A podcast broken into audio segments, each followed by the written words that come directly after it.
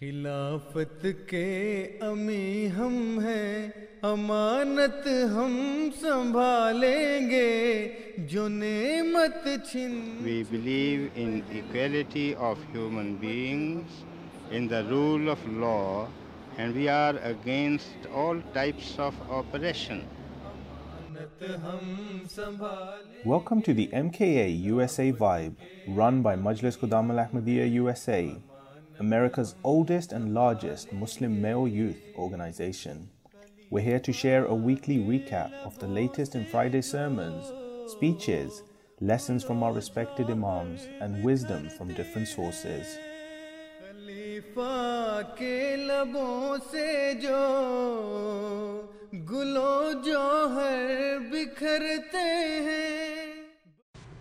Assalamu alaikum wa rahmatullahi wa barakatuhu.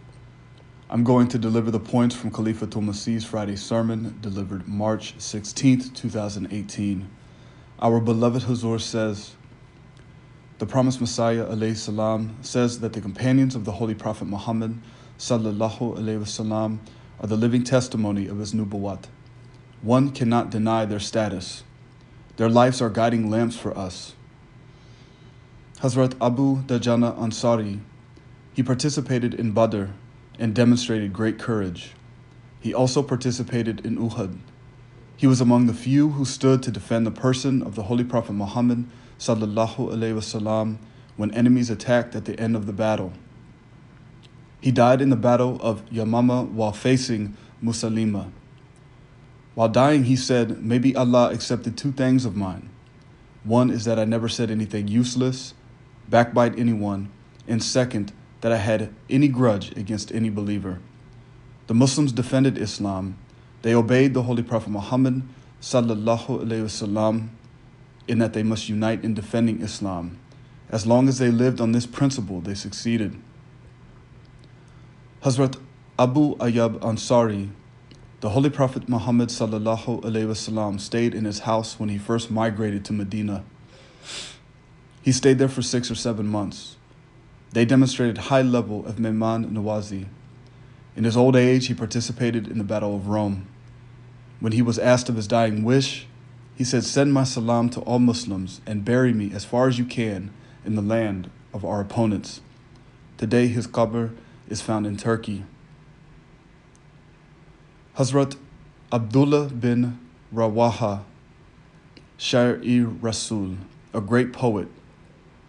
In one battle, the Holy Prophet Muhammad wasallam said that if your general dies, then so and so will be general, and if he dies, then Abdullah bin Rawaha will be general, and if he dies, then whoever you deem fit, you may choose. He attained shahadat in Ghazwa-i Mawata. One of his qualities was that he offered two rakats nafil before leaving the house and offered two rakats when he entered the house. Hazrat Abu Darda says that whenever he met me, we talked about faith and Allah. Muaz bin Harith and Muaz bin Harith, two exemplary brothers, they participated in Badr. Muslims were outnumbered in that battle. There was no worldly means and no apparent way that Muslims would come out of this encounter. But the faith of the believers triumphed.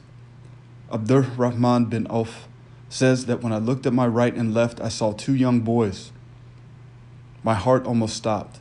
In battles, there must be two experienced warriors on the sides of a general, but here were the two boys. At once they asked me, Chacha, where is Abu Jahl, who used to disturb the Holy Prophet Muhammad? I pointed to him with my fingers. At the same moment, like lightning, they sprang to him and broke the lines and brought him to the ground. Ikrama, Ikrima could not save his father but hit Muaz on his back. The fight was very fierce. This was the love for the Holy Prophet Muhammad sallallahu alaihi wasallam. They could not bear the pain the enemy inflicted upon their master. They were fearless in defending Islam. Today, young boys are kidnapped and trained for suicide bombing. That is not Islam. The promised Messiah salam, says that this is the level I want to see in my companions. They must not care for themselves and wealth and property. The companions had only one thing in mind to please Allah. Everything else was secondary. They understood that under all hardships, there is the treasure of the pleasure of Allah. May Allah Almighty grant us the capacity to follow the guidance and example of our beloved Hazur, that we may be obedient servants of Caliphate. आमीन